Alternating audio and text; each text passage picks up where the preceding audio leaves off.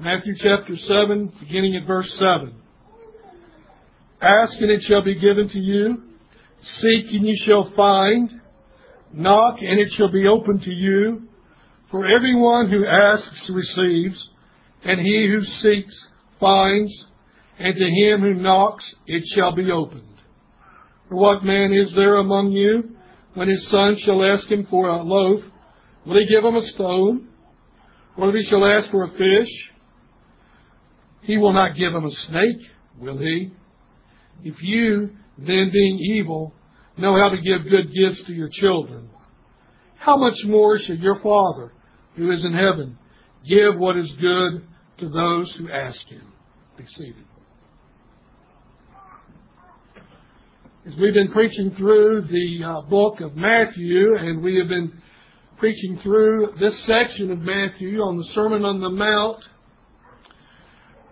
we have now come to this section in Matthew 7, verses 7 through 11, which is the second instance whereby Jesus is, is teaching us about prayer in his sermon. As you recall in chapter 6, he was telling us how to pray not like the Pharisees.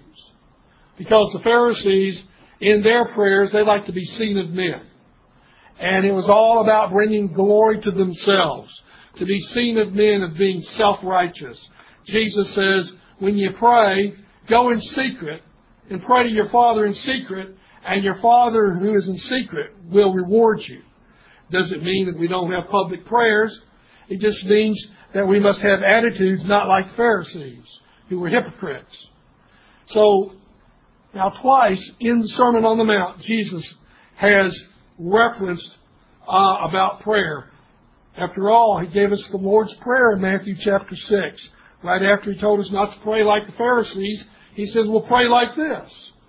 And we see that he gave us a model of what should constitute uh, the essence of prayer. Not that we have to pray exactly that way, but those elements, and we preached on that several weeks ago, those elements about prayer should be there.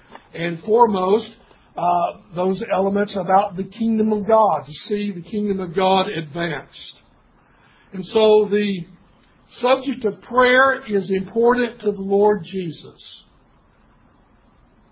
You know, if you were to take the typical church, it doesn't matter which church, all evangelical churches, reformed churches, the least attended meeting usually is a prayer meeting. That's the least attended prayer meeting.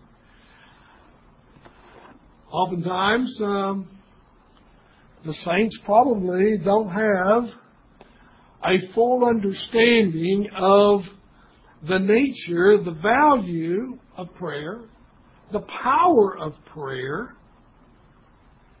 and we are going to delve into uh, this whole nature of prayer, and all of us, me included, can always be exhorted to be more about this ministry. The Lord Jesus, He was the God man, and yet He would spend vast amounts of time in prayer. And so what we see here is we need to take a look before we delve into a lot of the um, the particularities of this passage about prayer. Uh, we need to understand that and maybe one reason why prayer meetings are, are not as often attended as uh, well attended as other areas. You know, when you come to preaching services, you learn from the Word of God. You go to a Bible study, you learn something about the Word of God. You go to a prayer meeting, and we're communing with God.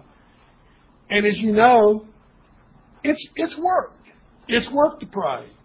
It's work to concentrate in prayer. It's easy to be distracted. I mean, we always have to, con- I mean, I'm constantly having to bring my mind, bring it back, bring it back, stay focused. It's not an easy thing to do. And so what we see, the thing about prayer, though, and its importance, is that it is an expression of our commitment to the Lord God. It shows our total dependency upon Him. That's what prayer does. That's why we come to Him. We come to Him because uh, we want to commune with Him and we recognize we are dependent upon Him for everything that we have.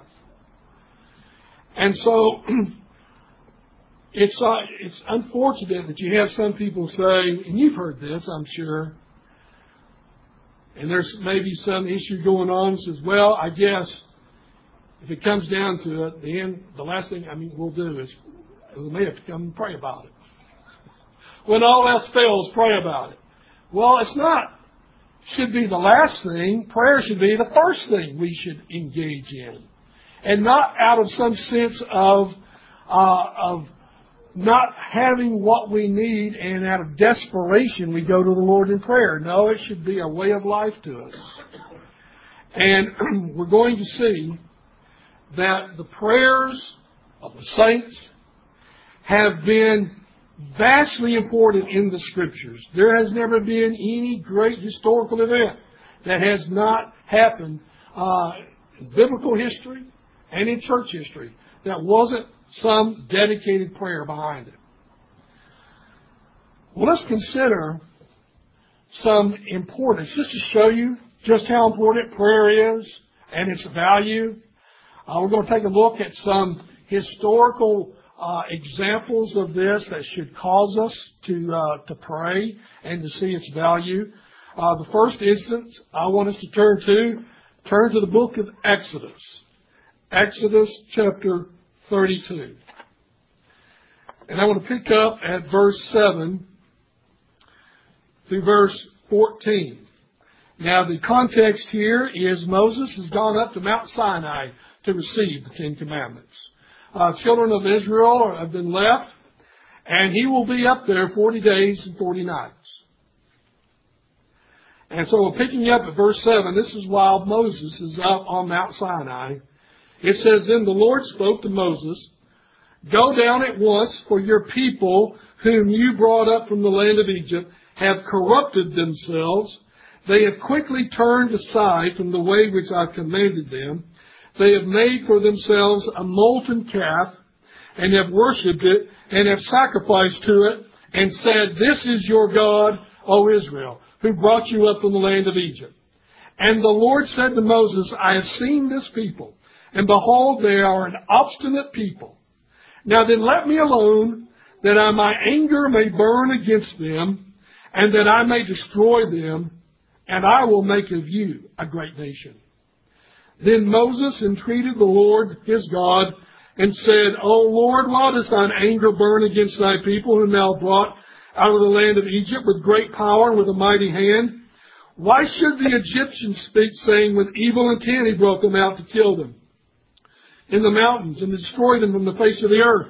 Turn from thy burning anger and change thy mind about doing harm to thy people. Remember Abraham, Isaac, and Israel Thy servants to whom thou didst swear by thyself, and didst say to them, I will multiply your descendants as the stars of heavens, and of this land of which I have spoken I will give to your descendants, and they shall inherit it forever. So the Lord changed his mind about the harm which he said he would do to his people. Now there's a great amount of theology in this whole passage. There are some things that are difficult to understand, the relationship between the sovereign God and human responsibility, but I don't need to settle those theological issues. We don't always have to settle whether we're talking about the sovereignty of God who, who has foreordained whatsoever comes to pass. Nothing catches God by surprise. He has declared the end from the beginning, the book of Isaiah says. Uh, did he catch God by surprise? The obstinacy of his people? No, it didn't catch God uh, unawares. Are we going to take seriously when God says, I'm going to destroy We've got to take God seriously. Now, Moses has been raised up by God to deliver God's people out of bondage. Moses is a type of Christ in the scriptures. Moses was a great prophet. And Moses here, it should be obvious to you and I that it was Moses' prayer that saved the nation. If you don't appreciate that about that, you don't understand the severity of what it was because God says, I'm going to destroy them. And Moses begged God, entreated God. We're going to see in a moment For 40 days and nights, he entreated God not to destroy Israel. Now it's important there, it's, it's as if God always encourages his people to pray. If you look at verse 10, it says, Now then let me alone that my anger may burn against them. Let me alone. Did Moses leave him alone? No. Moses didn't leave God alone. Moses interceded on behalf of the nation, begged God, and notice the basis upon which he is arguing with God. Some theologians have said God loves to be persuaded by his own scripture. And so what God was saying, what Moses was praying was, Lord, don't destroy them. I mean, what are the people going to say? Did you not give a promise to Abraham, Isaac, and Jacob? God, you gave promise. Don't destroy them. I beg you. Don't do it. And so what did God do? says he changed his mind. It means that God relented from what he would have done if Moses had not prayed. You know, there are some things in life whereby, as James tells us, does he not? You do not have. Why? Because you do not ask. That's why you don't have it. You never asked. Moses asked God to have mercy on a people who didn't deserve to have mercy on. And God heard his prayer and save the nation. Take a look, turn over to Deuteronomy 9. It's talking about the same instance, but it gives a little bit further detail. Deuteronomy 9, look at verses 18 through 20, and then verse 25. Now Moses is recounting that event when he was on Mount Sinai, and he says in verse 18, I fell down before the Lord as at the first forty days and nights. I neither ate bread nor drank water because of your sin which you committed in doing what was evil in the sight of the Lord to provoke him to anger. For I was afraid of the anger and hot displeasure with which the Lord was wrathful against you in order to destroy you. But the Lord listened to me that time also. And the Lord was angry enough with Aaron to destroy him. So I also prayed for Aaron at the same time. And then verse 25. So I fell down before the Lord for 40 days and nights, which I did because the Lord had said he would destroy you. now you think about that. Moses was so concerned he fasted that amount of time. And every day he begged God, don't destroy them. Please, God, don't destroy them. Don't do it. Please. Save them. They don't, I know they're, they're a wicked people. You don't have to tell me that. It's like when Aaron, God was ready to destroy Aaron. Remember, Aaron's down there and the people said, uh, Moses is not coming back. We need to have a God so he took all their gold from them and he cast it in the fire. And you remember Aaron's excuse? He says, well, uh, uh, Moses, um, I threw the gold in there and it just leaped out. This golden calf just leaped out. And, and Moses has to tell Aaron, look, Aaron, God was so angry with you, he was ready to kill you. And if it wasn't for my prayer, you'd be dead. I prayed for you, Aaron. Moses is a great type of Christ. But mind you, he did not leave God alone. There is power in intercessory prayer, and Moses is a great example of that. And that's why you and I ought to learn from that example. But then there's another great story that we learn about the importance of prayer. Turn over to 1 Kings, chapter 18. This is the story of Elijah with the prophets of Baal on Mount Carmel. We see here in this story, it says, uh, let's start at verse 20. So Ahab sent a message among all the sons of Israel and brought the prophets together at Mount Carmel. And Elijah came near to all the people and said, How long will you hesitate between two opinions? If the Lord is God, follow him. But if Baal, follow him. But the people did not answer him a word. Then Elijah said to the people, I alone am left, a prophet of the Lord, but Baal's prophets are 450 men. Now, I won't read the whole text there, but you, you're probably familiar with the story. He issues a challenge. And he says, we're going to have a sacrifice and uh, whatever, we're going to pray. I'm going to pray to my God for God to come and consume the sacrifice. You're going to pray to your God, Baal, all you prophets, you pray to your God, and whoever's God comes and, and, and comes in fire and consumes the sacrifice, that's the real God. But he says, I'm tired of you, Israel, uh, vacillating between you following Jehovah or worshiping the Baals. You've got to decide.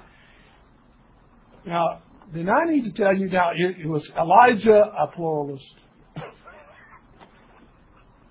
I don't think he had bumper sticker says coexist on the back of, of his chariot. and you know that bumper sticker that, coexists with all the other religions. No, he says, look, we're going to find out who's God's God. And so all the, uh, you know the story how the prophets uh, they keep praying and they're praying and nothing happens and he begins to mock them. It says it says perhaps he's gone off. Uh, he's occupied, meaning you have to take a break, or maybe he's sound asleep. You need to wake him up. And so they shouted. You know what's interesting? They followed his suggestion. They shouted. And then it says, according to their custom, they begin to cut themselves. Maybe that'll get Baal's attention. Well, it didn't get Baal's attention. And then, of course, he tells them, okay, I'm going, to up the stakes. I'm going to, I'm to wet my sacrifice. I didn't ask you to do that. But I'm going to wet mine, fill it up with water, and here comes the fire. And so, here we have his uh, Elijah praying to the true God. I think I mentioned that to you one time before when we were in Atlanta. It was National Prayer Week, and uh, you could call in for prayer requests because uh, it was the National Day of Prayer the next day. So all these people were calling in. I decided we were. I just came back from a prayer meeting at Chalcedon. Um, from the prayer meeting, I said, "What a better time to call in prayer!" And so I called in and I gave a prayer, and I figured I'd be on the radio. I wasn't on the radio. Got home and uh, I called in said, maybe I didn't make myself clear. And they gave the request again. And nobody, uh, they didn't, they didn't feature me. And it, the name of the lady hosting the show was by the name of Roski. That was her name. The radio show was Roski's radio program. Everybody, she didn't mention mine. I called in a third time and I said, Roski, you ain't to air what I said, are you? He says, nope. I said, why? He says, your, your prayer. Because I said, here's what my comment was. It's a wonderful thing to have the National Day of Prayer, but it's important whose God you're praying to. Just praying to God, uh, any God of your choice is not going to cut it. You have to pray to the true and living God that really does exist. She found that offensive. She was not going to air it. And I said, well, okay. Let me just tell you something. I think I represent thousands and thousands of people in Atlanta. And uh, I must have debated with her a half hour off the air about the necessity of praying to the true God and not an eclectic God like to the Baals. And that's what Elijah did.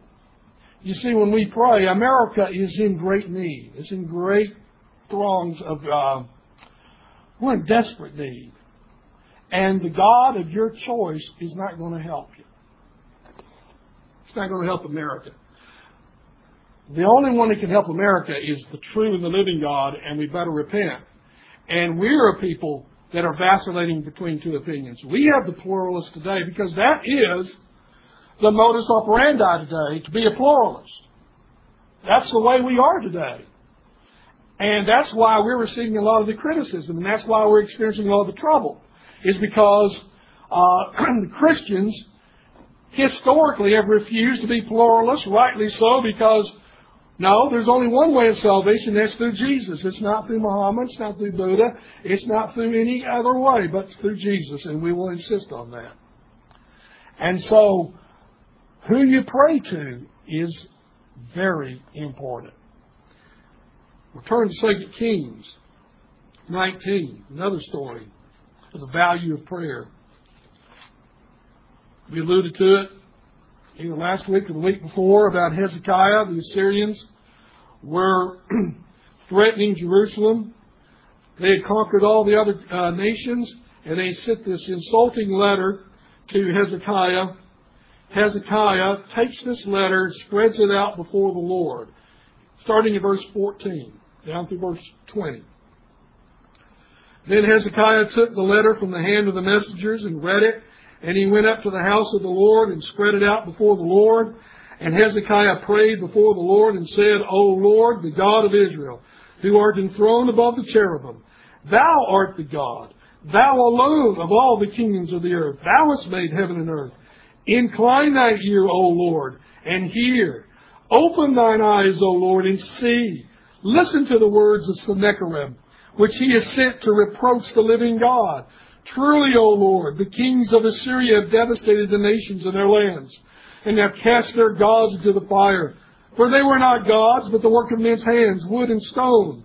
So they have destroyed them. And now, our, O Lord, our God, I pray, deliver us from his hand, that all the kingdoms of the earth may know that thou alone, O Lord, art God. Then Isaiah the son of Amos said to Hezekiah, saying, Thus says the Lord, the God of Israel, because you have prayed to me about Sennacherib, king of Assyria, I have heard you. You know, the greatness about Hezekiah's prayer is he wanted God's name vindicated. You think Hezekiah wanted to die? He didn't want to die, but he wanted Jehovah's name vindicated. He wanted all the world to know there's only one God, Jehovah. And all the other gods are no gods at all. And the Assyrians have destroyed pagan gods who are no gods. That's why they've been destroyed. But you're not dealing with pagan gods, Hezekiah says. You're dealing, Assyrians, with the real God. And the real God heard Hezekiah, and we're told that the Lord said, This is my fight, and he went out and destroyed 185,000 of the Assyrian soldiers that night. God, I'm mentioning all of these instances to you, brethren, that God hears intercessory prayers of those who go before Him and beg Him for His namesake, for His glory, to do great things. He hears those prayers. We have, we have all these instances. Now, the scripture says in 1 Corinthians 10, why are all these stories in the, in the Old Testament? It says, for our sake, they are there. For our sake, that we may learn from them. And so we ought to learn from the great prayers of these, these mighty men and how they prayed and the fact they prayed and persevered in prayer. We may not live in an age of miracles like those, but we do serve the same God, do we not? And is not Jesus Christ the same yesterday, today, and forever? And we may not live in an age where the manifestation of God's power is exactly the same, but God's power is still available to us. And that's what Jesus said. So let's turn to Matthew 7, look a little bit closer at verses 7 through 11, and what Jesus, how he's encouraging us then to pray. He says, uh, he's got three things. He gives three commands. Exhorts us with three commands. He says, ask, seek, and knock. Now what's important here is, is the grammar of the text. Verse 7, in that grammar, those uh, verb forms, and that's what they are, they're participles or verb forms, or verbal adjectives, whatever you want to call it. But you say, well, it doesn't matter. Well, I'll tell you what does matter is that it's a command and that it's in the present tense. Now, the present tense is what does matter. Because here's what he says I command you to keep on asking, I command you to keep on seeking, and I command you to keep on knocking. And if you keep asking, And if you keep seeking, and if you keep knocking, what's the promise? That's the condition. The promise in verse 8. For everyone who asks, now that's a present tense as well. So everyone who continually asks, continually receives. That's the grammar. And he who continually seeks, continually finds. And him who continually knocks, it will continually be open to him. Now that's about as great a promise as you and I will ever receive, is it not? The exhortation to persevere in prayer. Keep on. Keep on. He says, uh, keep asking, keep seeking, and keep knocking. Remember, James says, I alluded to it earlier, James 4 2 says, You have not because you ask not. But everybody who keeps on asking keeps on receiving. So why aren't we asking more? See, it is an amazing thing. And if there's anyone who doesn't want, who do you think doesn't want us to pray? The great adversary, right? He'll do everything he can to not get us to pray. Because I'll tell you one thing, he's not, Satan is not a dummy. Satan understands he's been around all these thousands of years. He's seen all these things. He knows the power of prayer. He understands. If he keep us from praying, he'll do that. Because he knows when the saints pray, things happen because their God listens to the prayers of the saints. May I suggest to you, and I, am I'm going to I'm going to lead the way in confessing here. Maybe the reason why we're still the size we are numerically. I know we have prayed. We pray almost every Wednesday for the Lord to build a church here, don't we not? Can we not pray more? Pray more? Pray more frequently? Pray more earnestly? I, I can't say I've fasted like Moses for 40 days and 40 nights to deliver a nation. I haven't done that. Perhaps we ought to. And beg God to do what He's promised to do in time. You know, the great Southern Presbyterian theologian, James Henry Thornwell, said there's one thing that retards the chariot of the Redeemer. He says it's the slothfulness of the church is retarding the chariot of the Redeemer. Our slothfulness in prayer, our slothfulness in the proclamation of the gospel.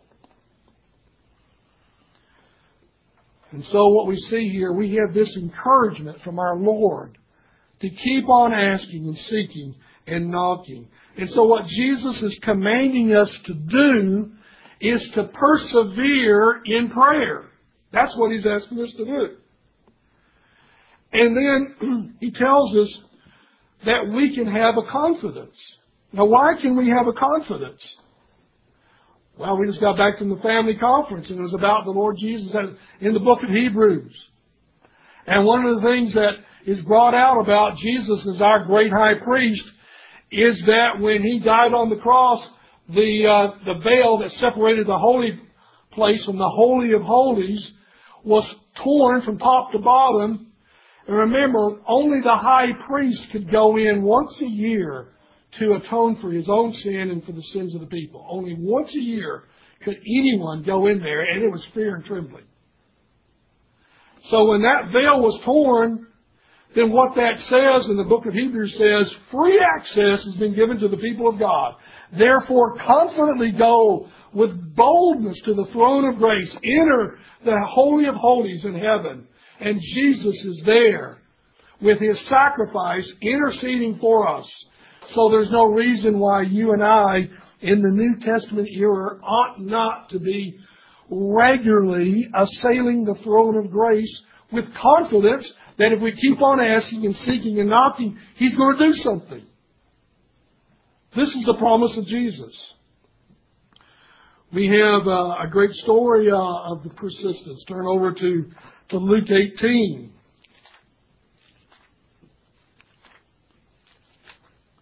Beginning at verse 1.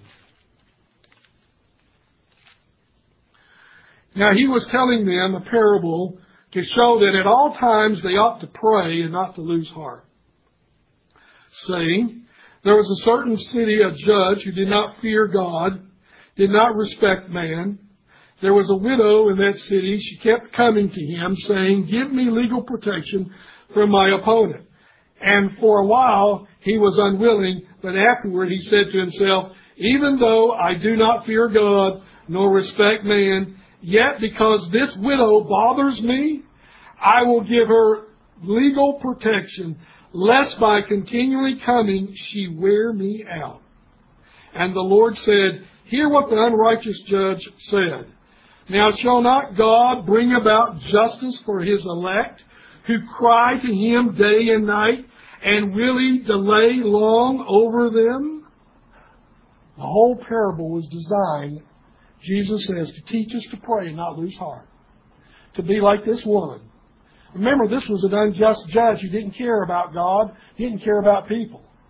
But what he did care about was his comfort, and he didn't like this woman keep coming and bothering him. And he was, she was just like a thorn in the side. And finally he says, all right, just to get rid of you, I'll give you whatever you want. Now this is an unjust judge. That's the story of the parable. So what Jesus says, if an unjust judge will give something to somebody because of their persistence, what do you think a just judge, the living God, will do to his saints who keep coming to him?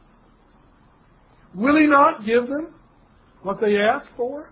Remember Jesus said in our passage in Matthew 7, our Heavenly Father wants to give good gifts to His children. It says, what father will give a snake to to a child uh, who wants some bread? No, that's ridiculous. Our Heavenly Father seeks to give good things to those who ask. What is He, what is he saying? Keep on coming. Keep on asking. Keep seeking me. Keep knocking.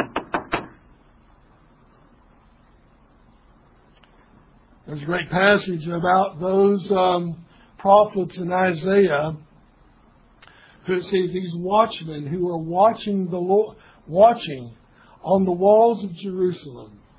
And it says, they will give God no rest until he makes Israel a praise to the nations. Now, you think about that. They will give God no rest until God makes Israel a praise in the nations. That's what our text here in Luke 18 says. That's what our passage in Matthew 7 is teaching us. Ask and you'll keep on keep on asking, you'll keep on receiving. Seeking and knocking, you'll keep on receiving. Now the thing about it is, what should dominate our prayer requests? Now we're talking about this great prayer promises that we have, what should we be praying for? Well, you know, there's a great passage in Psalm 37 4. Take a look at that. Uh, Psalm 37 4 and 5. Now, there's a condition and there's a promise, but notice the condition. Psalm 37 4. Delight yourself in the Lord, and He will give you the desires of your heart. Commit your way to the Lord. Trust also in Him, and He will do it. The promise. We always like to concentrate on the promise, don't we? Give us the desires of our heart. But what's the condition? Delight yourself in the Lord. I delight in the Lord. So if I'm delighting in the Lord, what is my concern is the things of the Lord, right? The things that Jesus wants. That is what I take delight in.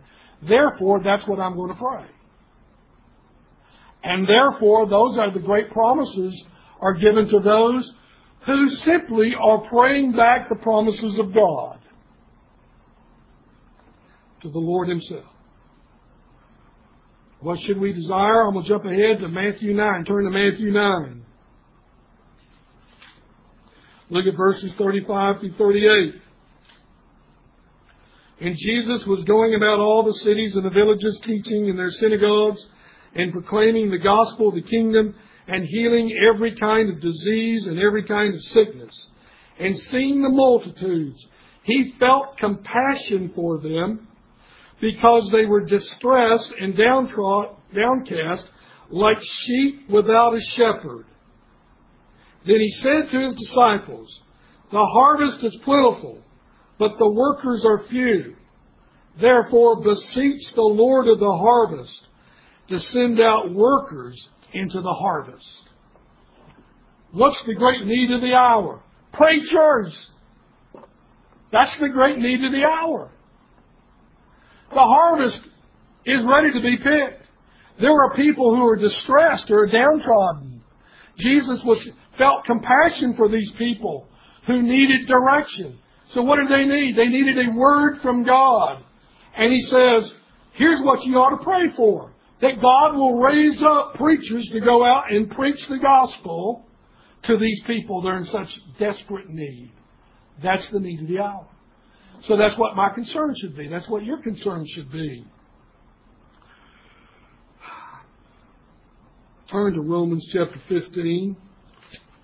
Look at verses 30 and 31.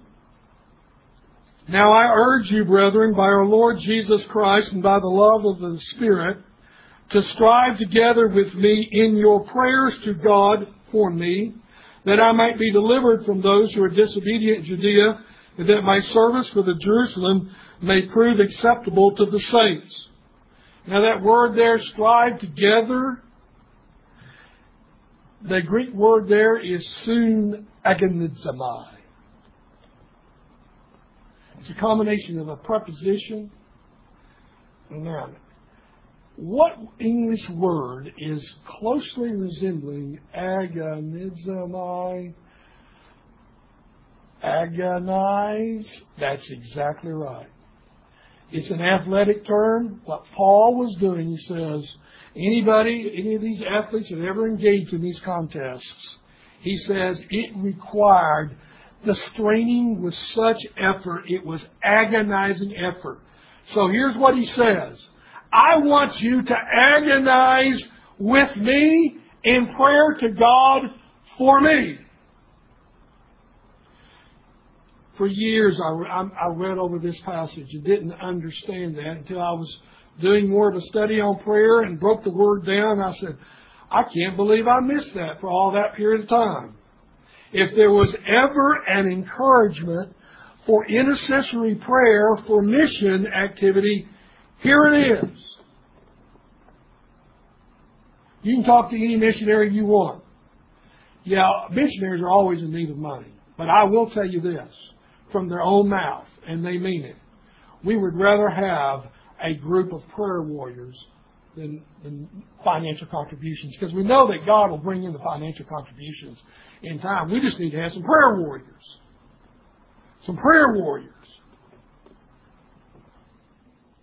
I'll never forget when uh, when I was a seminary student, I was working uh, hard uh, in the summer painting in 100 degrees weather, and then there was a certain young girl that I was infatuated with sitting over there, and I decided I'd go see her later in the evening. Well, I went over and painted for the pastor of the Presbyterian Church in the evening. I'd already painted six hours, 100 degree work, went over and painted for the preacher, and then I decided to go see her after that. I'll tell you what, I was wearing me out. And uh, the thing about it was, the Presbyterian pastor, Don Patterson, her, uh, the, the wife, his wife's father, uh, was living with him. He was up in age. Uh, her mother had died, so he was living with them. And within a short period of time, he'll die. And I remember she told me she was going through her father's uh, belongings, and she found a prayer journal that she did not know existed from her father, who for a period of like 40, 50 years kept a journal of prayer requests and then would write down when God would answer the prayer. She didn't even know her father was this kind of prayer warrior. He was a prayer warrior. If there's anything, it reminded me there that uh, sometimes when people get up in age and and they can't do what they did, let's engage them in prayer activity. I mean, sometimes it's not, well, at least we can get them to pray. No, that's the kind of people I want praying. And so we see here, Paul says, I want you to agonize with me in prayer to God for me. Look at what he says now with reference to him as the preacher. Turn to Ephesians chapter 6 and look at verses 17 through 20. This is the, the context is the, uh, the armor of the Christian. It says in verse 17, and take the helmet of salvation and the sword of the Spirit, which is the Word of God. With all prayer and petition, pray at all times in the Spirit, and with this in view, be on the alert with perseverance and petition for all the saints, and pray on my behalf that utterance may be given to me in the opening of my mouth to make known with boldness the mystery of the gospel, for which I am an ambassador in chains, that in proclaiming it I may speak boldly as I ought to speak. Now remember Jesus, did he not say in Matthew 9? He says, what's the great need of the hour? Pray to the Lord of the harvest to pray that he raise up those to go into the fields and to preach the gospel. So Paul is saying here, I want you to pray for me that I may be bold as I need to be bold in the proclamation of the gospel. This is why we need to sustain all those in Christian ministry with fervent prayer all the time that they may be bold as they ought to be. That's the great need. Now let me give you some historical examples now in church history of how this has been flushed out. And it's thrilling. Ever heard of the name Samuel Rutherford? He was a great Puritan of the 17th century. He was one of the delegates to the Westminster Assembly. Uh, Samuel Rutherford uh, was probably best known for a work he did called Lex Rex. Charles I believed in the divine right of kings. He believed that the king was above the law. Rutherford wrote uh, a book called Lex Rex. Lex is the, the Latin word for law. Rex is the Latin word for king. Charles was saying, Rex, Lex, the king is law. Rutherford made, came up with this massive treatise called Lex Rex. The law is king, and Charles, you are under the law of God. Well, Charles did not like that.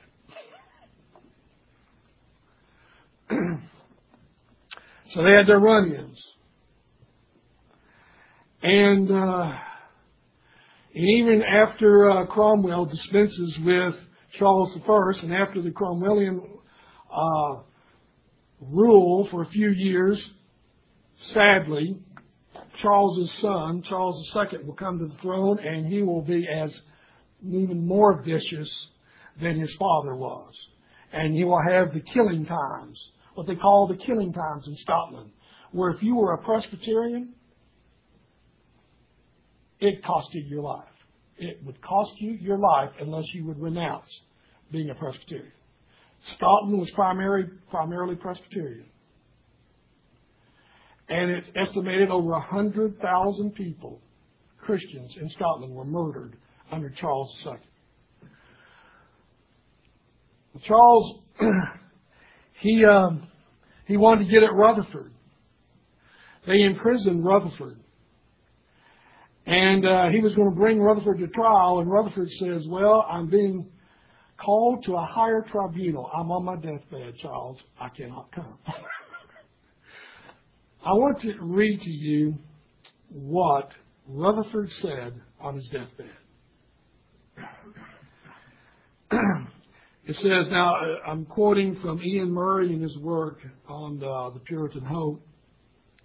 He says, though Rutherford lived to see Christ's covenanted cause in Scotland reduced to near ruin under the restoration of Charles II, though himself he could say, There is now nothing betwixt me and the resurrection but paradise. He had not lost sight of promises respecting the church on earth. We cannot but say it is a sad time to this land at present. This is Rutherford speaking. It is a day of darkness, rebuke, and blasphemy. The royal prerogative of Christ is pulled from his head. Yet we are to believe Christ will not so depart from the land, but a remnant shall be saved, and he shall reign a victorious conquering king to the ends of the earth. Oh, that there were nations, kindreds, and tongues, and all the people of Christ's habitable world, encompassing his throne with cries and tears for the spirit of supplication to be poured down upon the inhabitants of Judah for that effect. That was his prayer on his deathbed. Rutherford would die. Did God forget his prayers? No. Iain Murray talks about two other Scottish martyrs, preachers, by the name of Walter Smith and Donald Cargill, who both were hanged on July 27, 1681. Earlier, Walter Smith had been engaged in forming prayer societies all through Scotland. Here's what Walter Smith said about the importance of those prayer societies. He says, As it is the undoubted duty of all to pray for the coming of Christ's kingdom, so that all our love of our Lord Jesus Christ in sincerity, and know what is it to bow a knee in good earnest, will long and pray for the outmaking of the gospel promises to his church in the latter days, that King Jesus would go out upon the white horse of the gospel, conquering and to conquer, and to make conquest of the travail of his soul, that it may be sounded that the kingdoms of this world are become his, and his name called upon from the rising of the sun to its going down, that the often cast in Israel for unbelief would never be forgotten, especially in these meetings, that the promised day of their engrafting again may be hastened, that the Lord's written and preached word with power to enlighten the poor pagan world, living in black, perishing darkness without Christ and the knowledge of His name. That's what they prayed for. That's what he prayed for. That's what he, he formed these prayer societies. There was a great Puritan by the name of Thomas Goodwin who was uh, one of Oliver Cromwell's chaplains. I mean, Oliver Cromwell had the best chaplains I can ever think. He had Thomas Goodwin and he had the great John Owen, both as chaplains. And Thomas Goodwin said this about prayer. There may be some prayers, now listen carefully to this, because it really applies to us in our day as well. There may be some prayers which you must be content never yourselves to see answered in this world. The accomplishment of them not falling in your time, such as those you happily make for the calling of the Jews, the utter downfall of God's enemies, the flourishing of the gospel, all which prayers are not yet lost, but will have answers, for as God is an eternal God, and Christ's righteousness is an everlasting righteousness, and therefore of eternal efficacy, Daniel 9:24 so are the prayers which are the work of the eternal spirit of Christ made to that God in his name have been eternally accepted therefore may take place in after ages. You see what he's saying is you and I are going to be praying about things we will never see in our lifetime. But does that mean it's not going to happen? No. It means that God heard all those prayers and has gathered them up. Goodwin made this important comment about prayer. He says, There's a common treasure of the church not of their merits, but of their prayers. There are bottles of tears of filling, vials of filling to be poured out for the destruction of God's enemies. What a collection of prayers there has been many ages towards it. And there may be one reason why God will do such great things to the end of the world. Even because there has been a great stock of prayers going for so many ages, which is now to be returned.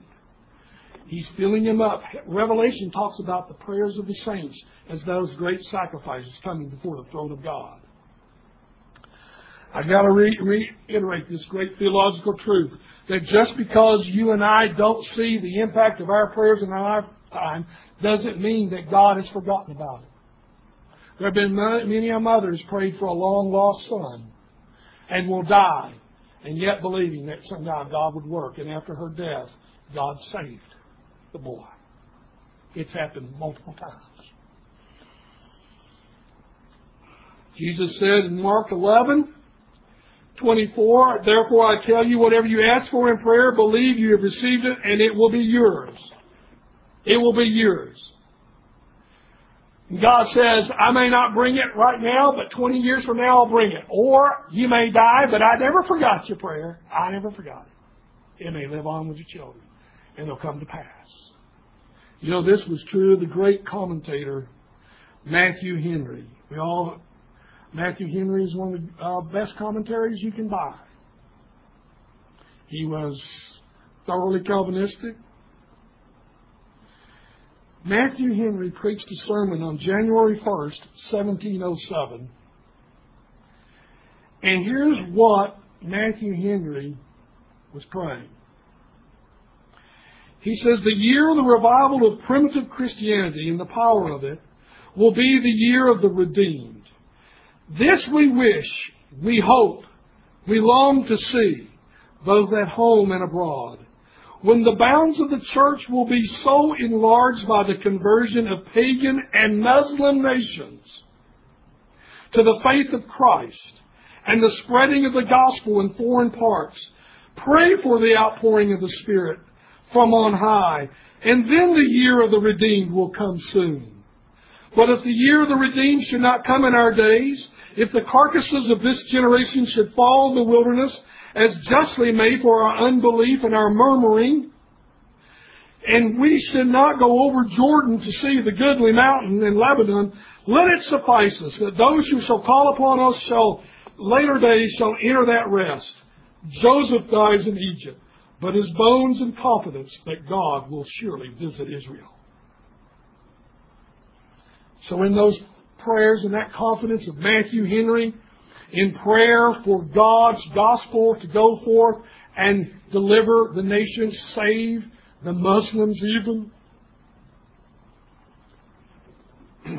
You know, we have the advantage today of having historical retrospect. We get to see, as Paul Harvey said, the rest of the story. Because when Matthew Henry prayed this, Matthew Henry, he prays for this great promise out of Isaiah believing the promise of Isaiah that the gospel would pervade on planet Earth. Matthew Henry would die in 1714. But guess who was born in the same year? The greatest evangelist since Paul, George Whitefield. Born in the same year that Matthew Henry will go to glory. And guess what one book that George Whitefield, along with his Greek New Testament, he says he carried this with him with his Greek Testament and every day consulted it. Matthew Henry's commentary. George Whitefield, I believe, was a direct answer to Matthew Henry's and other people's prayers. Because there hadn't been a preacher like him. You know, in that holy club in Oxford that consisted of Whitefield, John Wesley, his brother Charles Wesley, they were all self righteous men, all trying to work their way to heaven by their own testimony. And one by one, God saves them, all of them. Saves George first, and then he saves Charles Wesley. And when uh, we uh, we sing one uh, a great hymn called "And Can It Be That I Should Gain." When God saved Charles Wesley, He wrote the verses to that hymn on his conversion. Charles will go running over to his brother John, saying, "John, I found grace at last, John, and we're all working towards it." And it'll be a week later that God will come in saving grace to John Wesley. And now the Holy Club will really be a true Holy Club with them all finally saved by God's grace. And this is before Whitefield's open air preaching. Let me tell you what Whitefield writes just prior to the going out into the fields to preach. He says, he wrote about the activities of the Holy Club. And he says, everything else was carried on with great love, meekness, and devotion.